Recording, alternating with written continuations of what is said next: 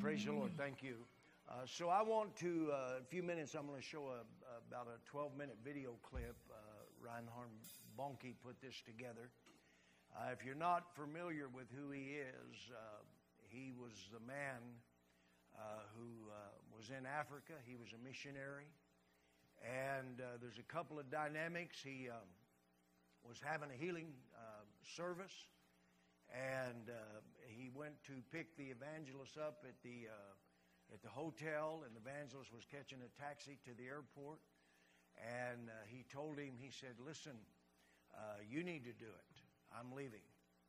And he said, "I didn't know what to do," and uh, so he said, "I went back and." Uh, I preached um, and I prayed for this woman. She was blind and she was totally healed of, of, blindness. Um, and from that began his ministry. He used to play the accordion. He's a German. Um, and he um, went there as he'd play on the streets, everything, nothing happened. Uh, for years he labored, and then these miracles began to happen, healing and uh, he's held crusades. We'll see some of them. It's very inspiring. Um, he gave our fellowship a tent a number of years ago that he had used and was no longer. Uh, but these masses of humanity. I mean, I'm talking about hundreds of thousands of people. And it's um, uh, very inspiring. But um, uh, my point is uh, the whole dynamic and the whole um, uh, thrust in the beginning is let me ask you a question. I'll ask it a number of times probably. Are you a soul winner? Do you win souls? Do you witness? Do you witness for Jesus? Because to miss this is to miss Christianity. And uh, I did a uh, session just uh, recently about follow up. Uh, but this is the foundation. This is the roots. Is witnessing telling people about Jesus. And what shall it profit a man if he gains the whole world and loses his own soul? Or what will a man give in exchange for this soul? In the book of Acts, it says, after they were filled with the Holy Ghost, they began to speak in, in new tongues, and they became witnesses unto me, Jerusalem, Judea, Samaria, and the uttermost parts of the earth. Jesus with the woman at the well. It's unending. And so the, the Great Commission, uh, we could talk about planting churches. We thank God for all of these, all He's done. But that began with people sitting here uh, witnessing and telling others about Jesus.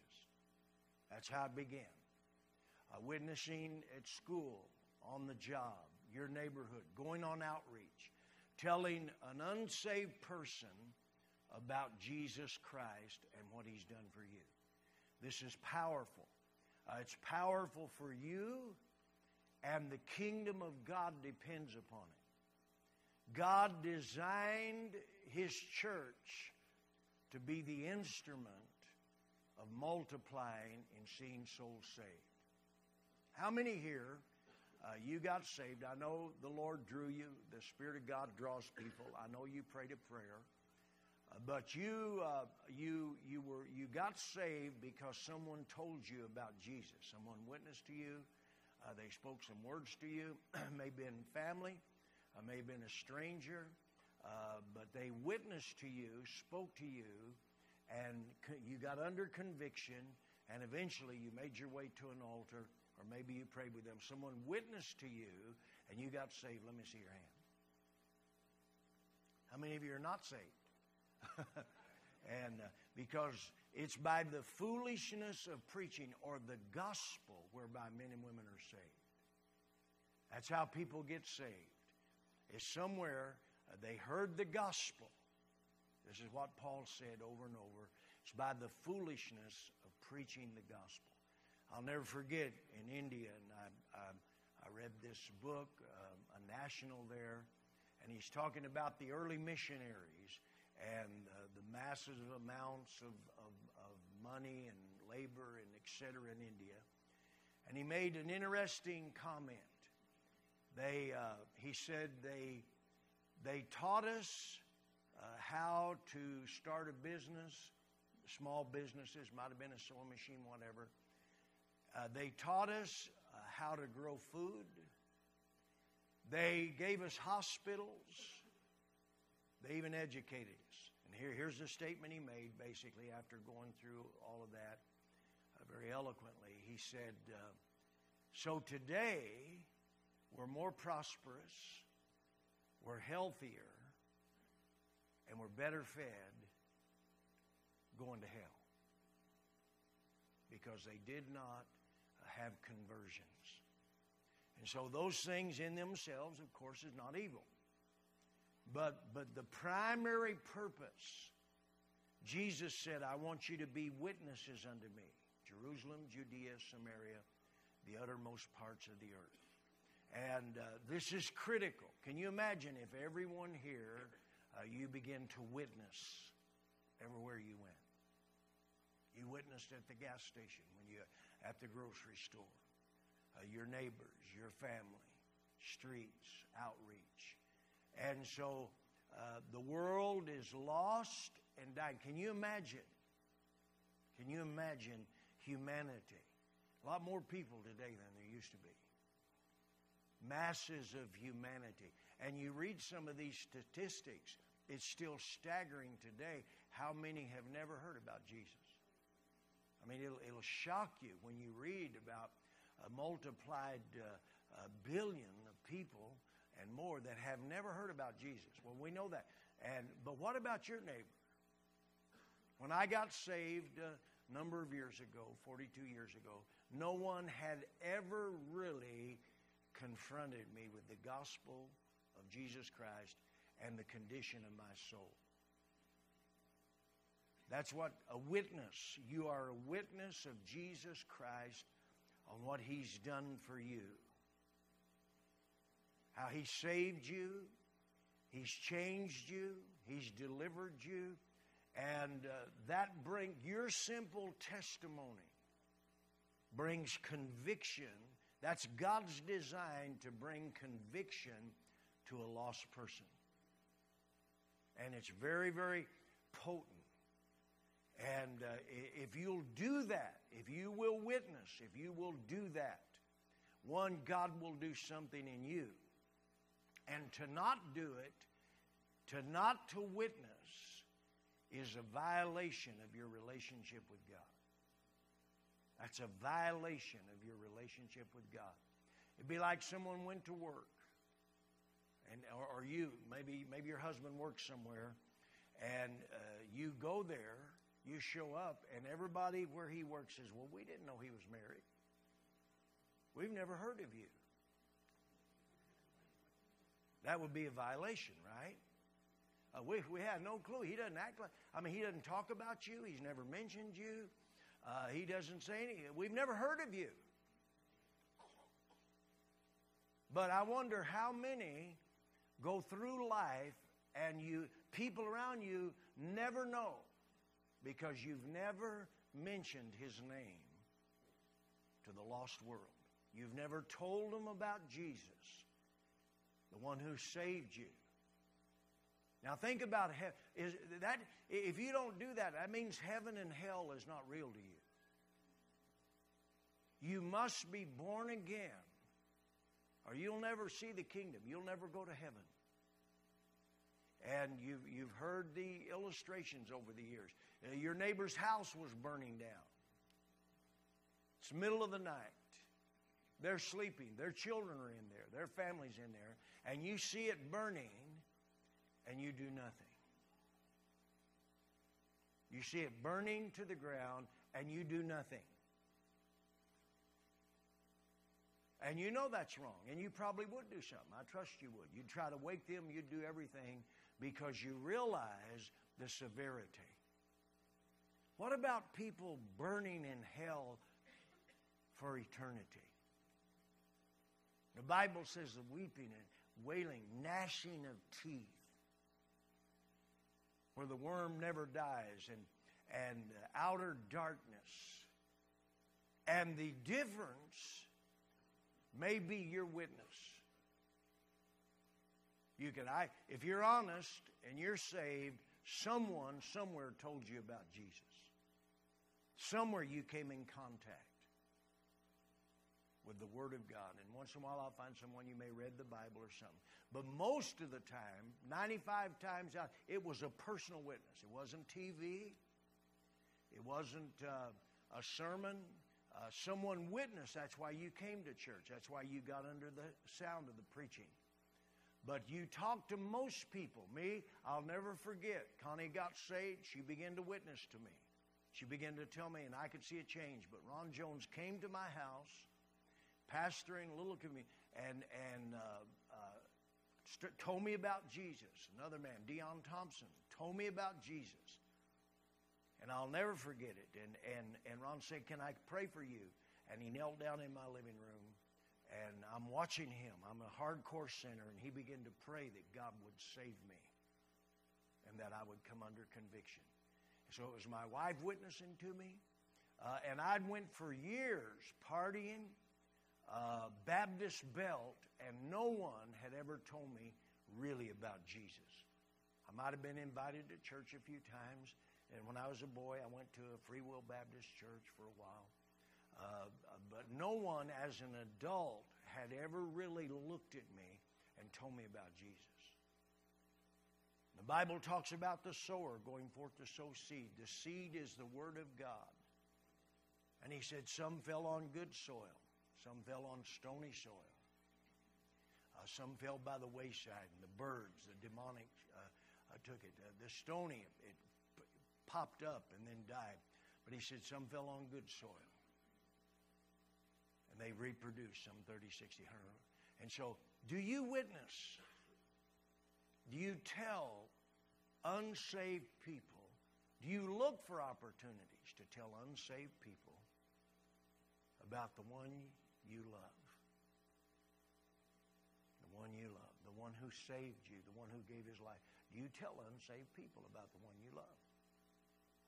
Because that's Christianity. That's that's the scattering. God put the gospel and the ability to witness. Angels don't witness. People witness. People who've had an encounter with Jesus Christ. Uh, and I was, I was thinking about Christian. Pray for him. I think he uh, he goes before the judge. They picked him up on a prayer. But I'm looking here. Here's two people testified Thanksgiving night. Both of them attributed he witnessed to them. Uh, both of them sitting right here side by side. Uh, he witnessed to them, and um, and they're here. Both of them testified. Both these men testified um, uh, uh Wednesday night. And so my point is, uh, if you you can't read the Bible, you can't read the New Testament without understanding God has called you and I. And one of the, the great commandments.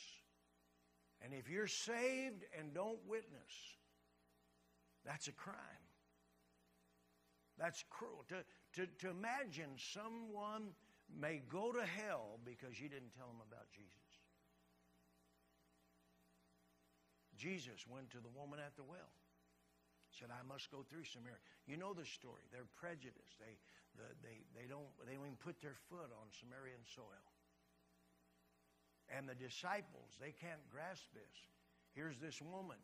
Uh, she's had five husbands. Imagine, and he, here he's, he's witnessing to her, and they're astonished. And most scholars feel when they went into the city to find food, they would have walked right past this woman. She would have been coming to the well. They're going to the city, remember, to get food. Uh, they would have walked right past her. And then what did she do when she got saved? She went into the city, come hear the man who told me all I ever did. What about the man at the tomb of Gadarenes?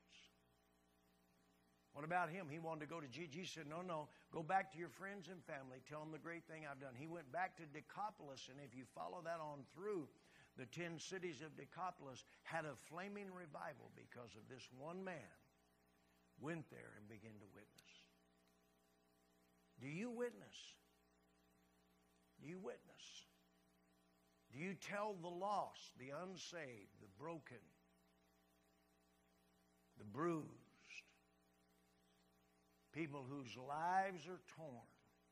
Do you tell them about Jesus? Every one of us know people that need Jesus. Every one of us. The longer you're saved, the more distant sometimes it gets. Uh, but especially if you've been saved the last few years, or you're young and you're in school, or you work, your place of employment is one of the great places. I, and I'm saying work hard and do your work, but you'll have opportunities to witness. I can remember uh, when I got saved and I worked in the telephone industry, and God gave me opportunities to tell people about Jesus over and over and over and over again. I had friends that I went to. I was in the streets preaching. I was in the restaurant uh, preaching and testifying. I went to the VFW. I'm testifying. I'm witnessing. And even today, I love it, man. On, on airplanes and stuff, they can't get away from you, especially on international flights. And uh, but uh, but you have opportunity, and hell will close your mouth and people will die and go to hell because no one told them about Jesus. You must witness. Why would Jesus say that? After you receive, he said, after you receive the Holy Spirit, I want you to be a witness unto me. Jerusalem, Judea, Samaria, the uttermost parts of the earth. That's what I want you to do. One of the marks of being filled with God's Spirit is you witness. One of the marks of being on fire for God is that passion to tell an unsaved person, uh, people that are broken, people that are addicted, people whose lives are spun out, people who are suicidal. And you hear people, they, they, they're, they're, uh, they're ready to, you, you hear accounts. We've even had people here, uh, they knock on a door and this person was, was at the very verge of taking their own life and begin to tell them about Jesus and turn them around. And so I want to I want to show this video if we we have someone get the lights.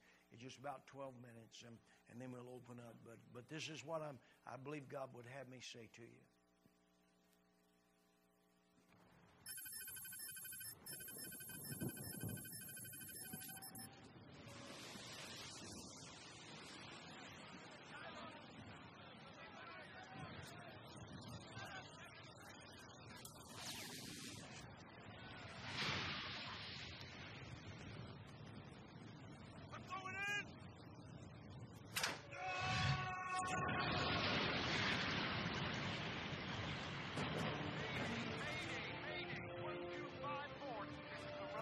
Of sound, please?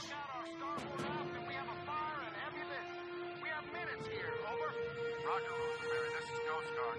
All vessels in vicinity of 44 degrees north and 1 127 degrees west report and prepare to render assistance immediately. Over. Coast Guard 1254. This is Corpus Christi. We're in the immediate area Rosemary. ETA is 7 minutes. Over. Transponder is reading longitude 0245. Vessel in the immediate area. Uh, their bridge command just reported back, and they have a crew of 64 with 24 lifeboats ready to be deployed. Very well. Give them the coordinates and the manifest details of the Rosa Mary immediately. And I want a status report from the Corpus Christi in five minutes. Yes, sir.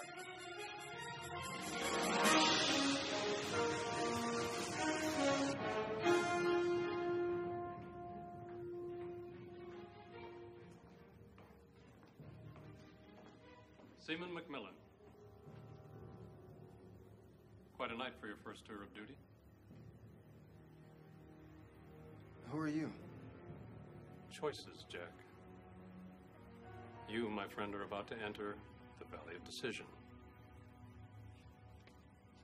I'm sorry, mister. I have Let to... me ask you a question.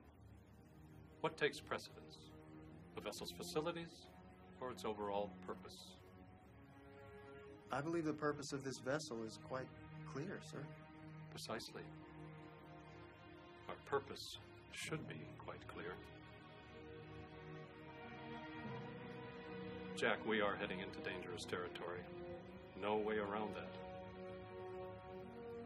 However, inside this vessel is a comfortable place to be.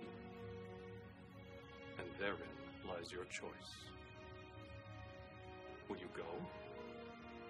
Or are you also content to merely study about going? Sir, I do have to go. I have to serve the party. It's about to start. Jack, the party is almost over.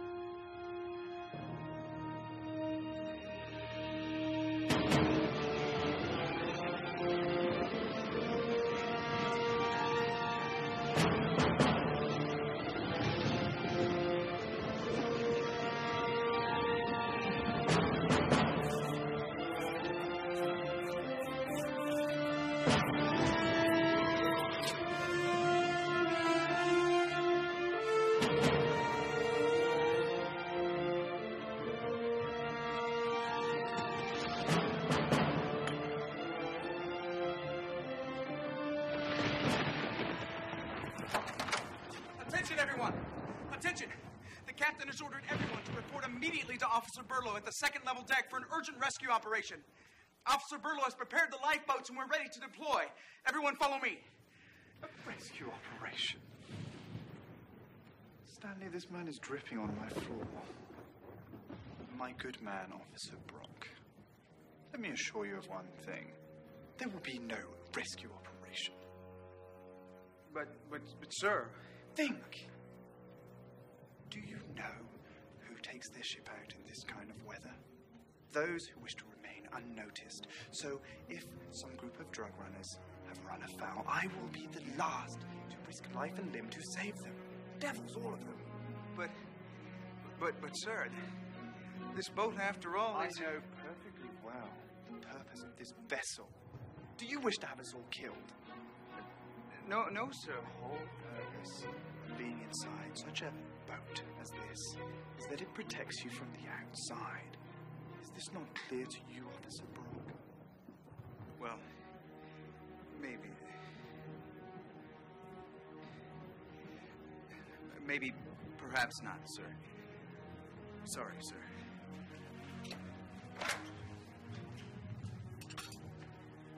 Seaman Macmillan? Is that you I see joining the wise men?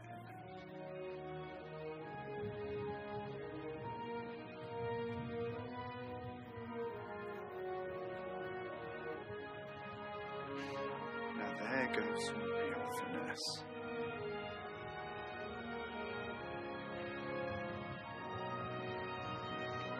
Everybody, 2145 sharp,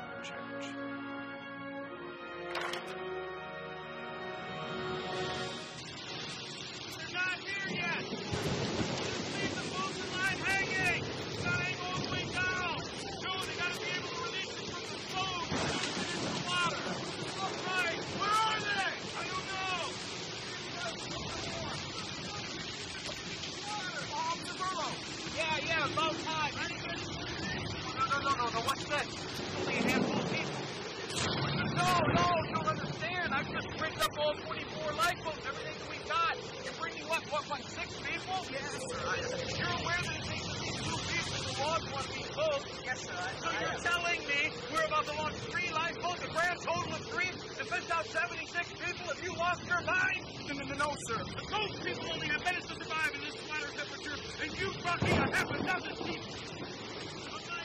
What is going on up there? You never approach them from the starboard. The whole design for the new raft is based upon you pulling them up from the stern. You want to be in 12 foot seas pulling somebody out from the stern, you can't even reach them. Trust me, I, I went over this thing for three weeks with Burlow. I memorized the manual. I think you better catch up on some of your homework. Man, have you ever been on the new lifeboat? Aren't you glad you're not out in that weather tonight? I think it's time for church.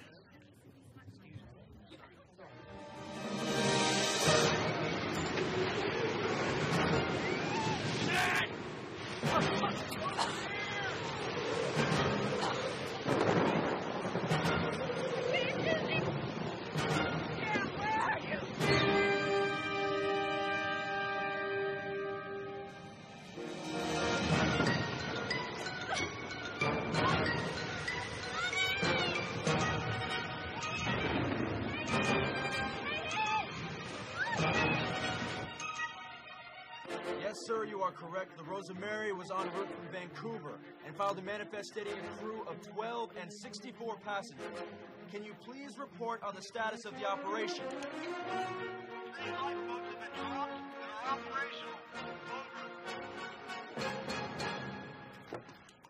Sir, this is U.S. Coast Guard Captain James Meyer.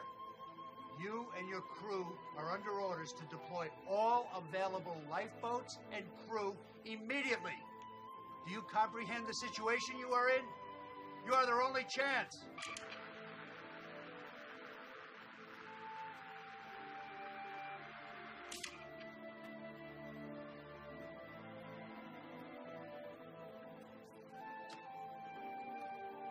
They have the boat to beat all boats. 64 crew, 24 rescue boats, and they launch three.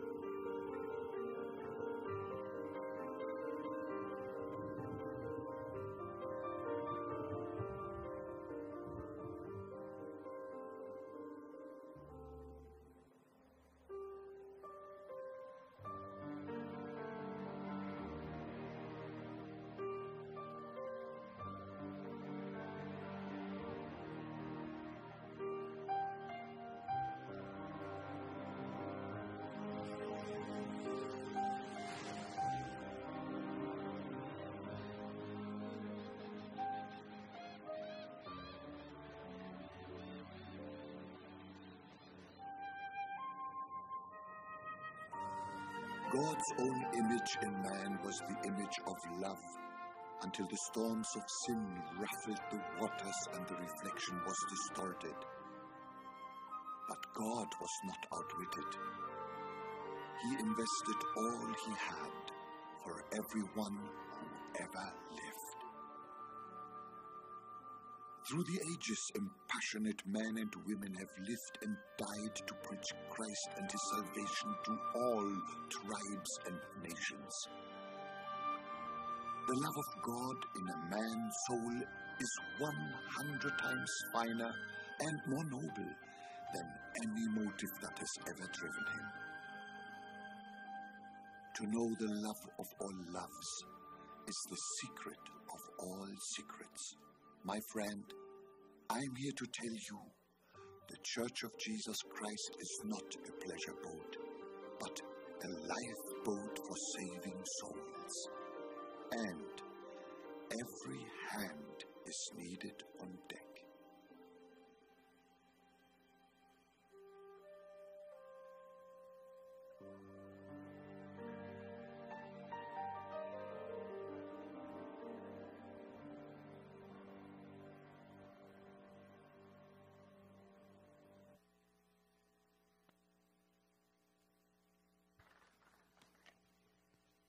So uh, um, the, the question uh, begs to be asked is uh, the comfort zone. Are you living in a, a spiritual comfort zone? Whereby, why don't people witness? Maybe you could ask yourself, why don't I witness? Why don't I witness to unsaved people? Why don't I witness to the lost? What, what is it? Is it embarrassment? Is it uh, uh, you don't want to step out of the comfort zone? They may um, uh, re- reject you.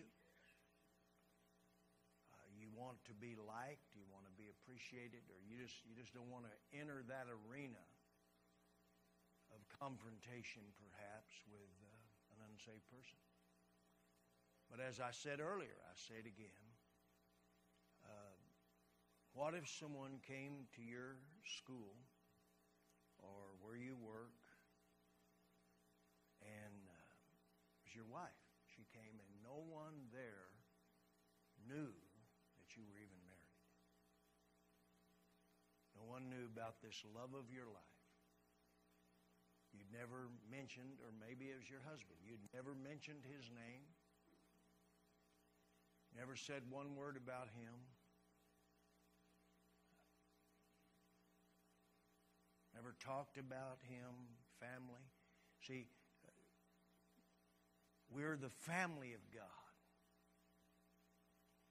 And Jesus Christ, think of this. Think what he left and what he suffered that we could be saved. And then we say, nah, I don't want to put myself in that predicament. Are you a witness for Jesus? Do you tell people if I went to where you your sphere in life, your uh, or do you talk more about everything else than him?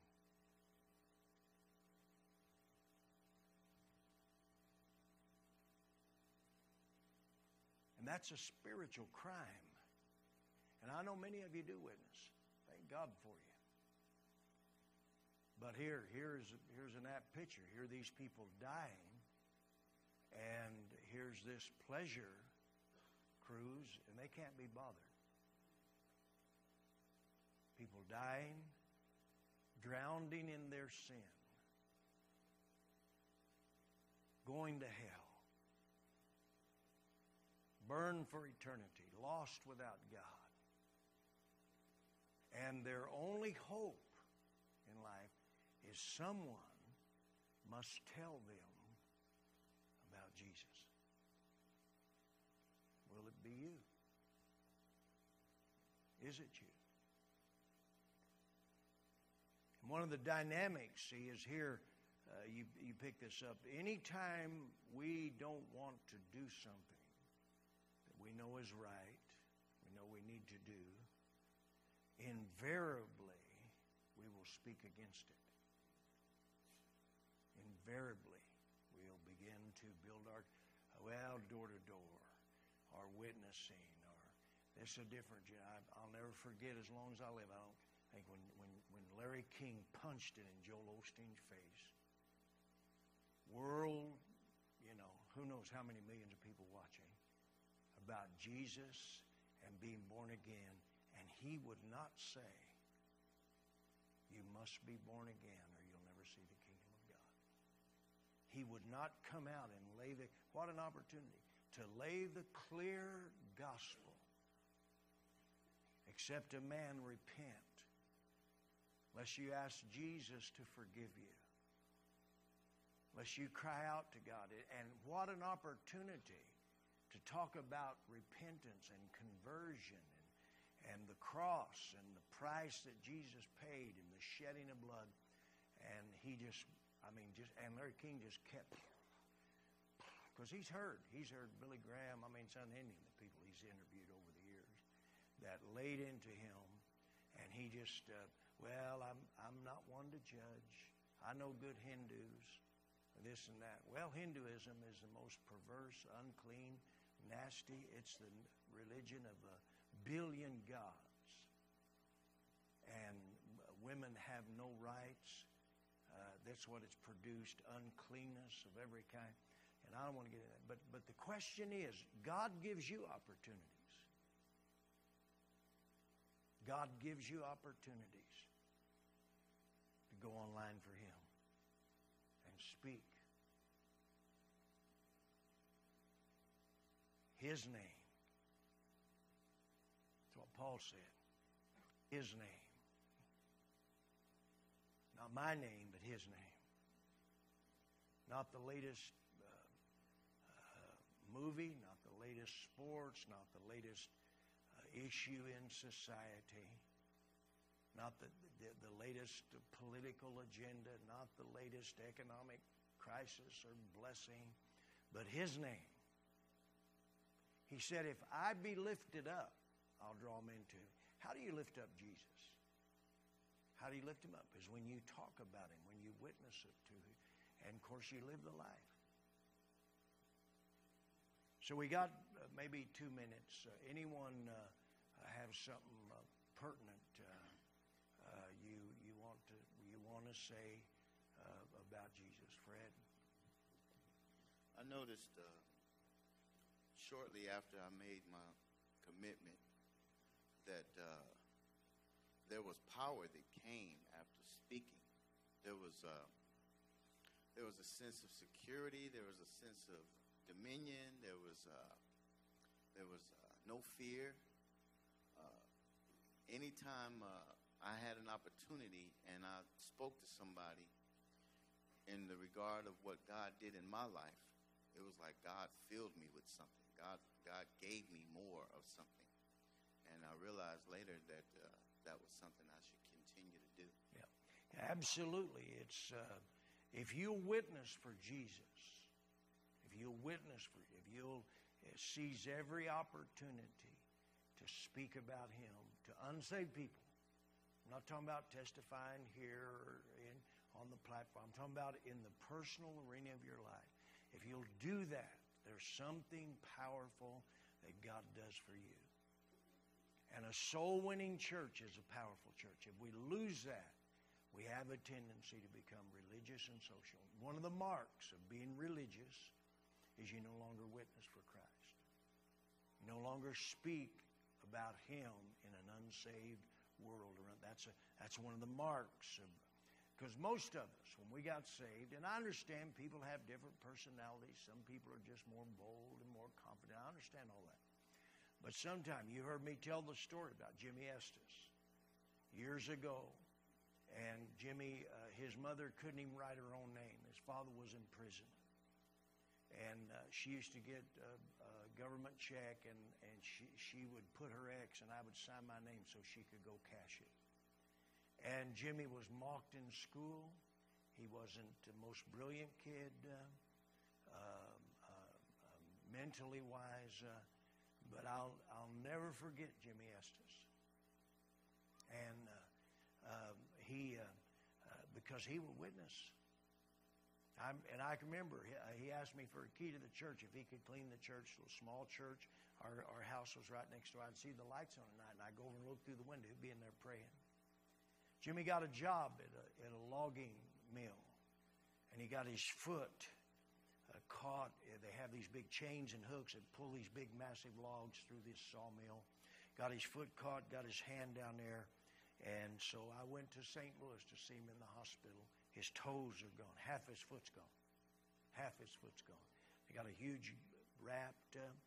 And I remember going in there and he saw me. Tears run down his face. And he said, Pastor, who's going to clean the church?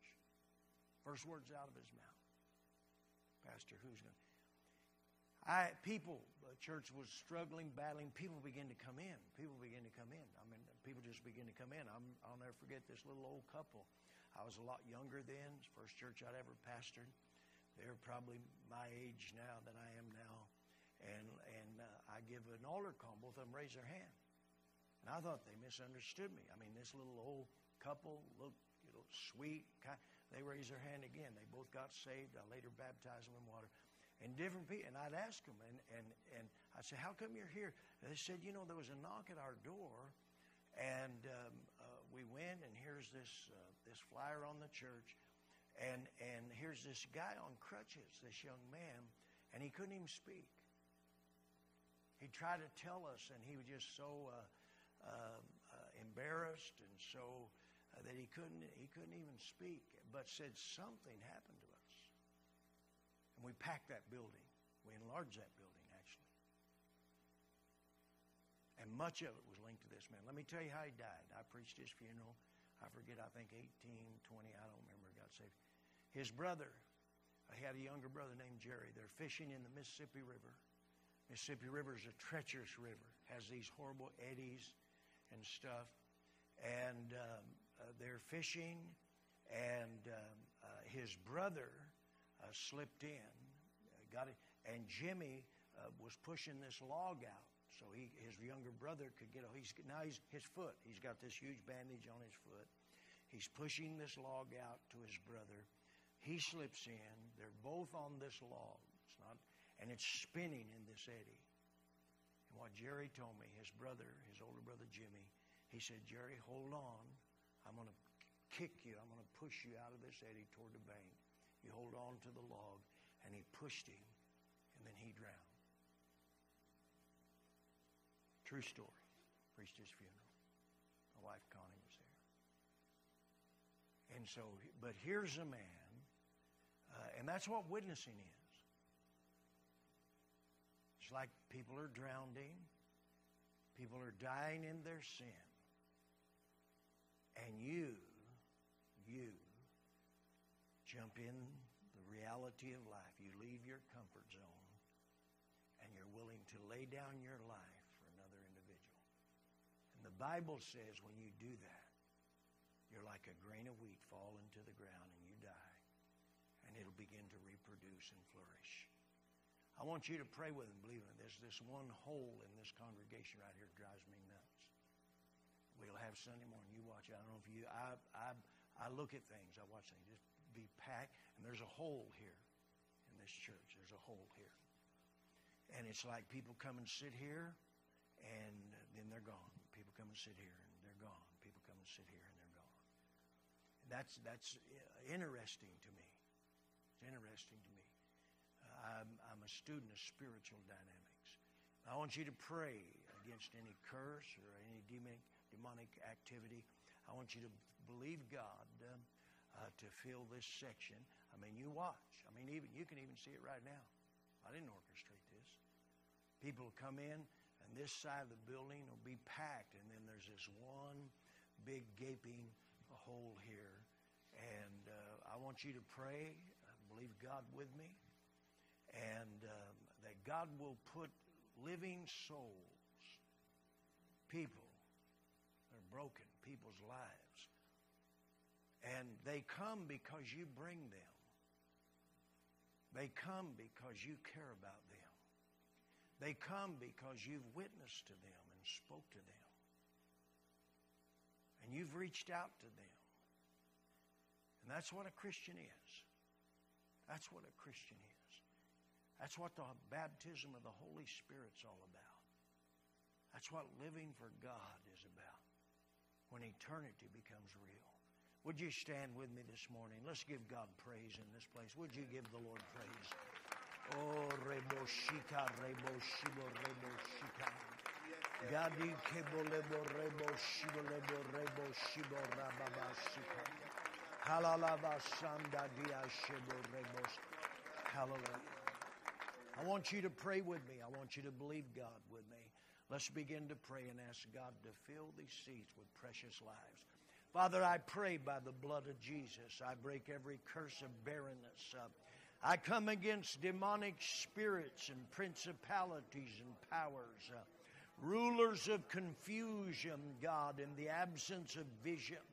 I speak salvation and conviction. Uh, I command uh, the corners of the earth to give up souls and converts into this place. Uh, I came converts and souls uh, out of every neighborhood, God, out of families. Uh, I pray the fire of God begin to witness and speak. Uh, God, you put a, a spiritual hook in their jaw. Draw them to this place, God, that they may be saved. Their life may be changed. I pray for these within the sound of my voice. God, put a word in their mouth that they cannot keep to themselves. May they speak of your name. In Jesus' name I pray. Amen. God bless you this morning. Thank you so much. We'll um, uh, pick it up next week.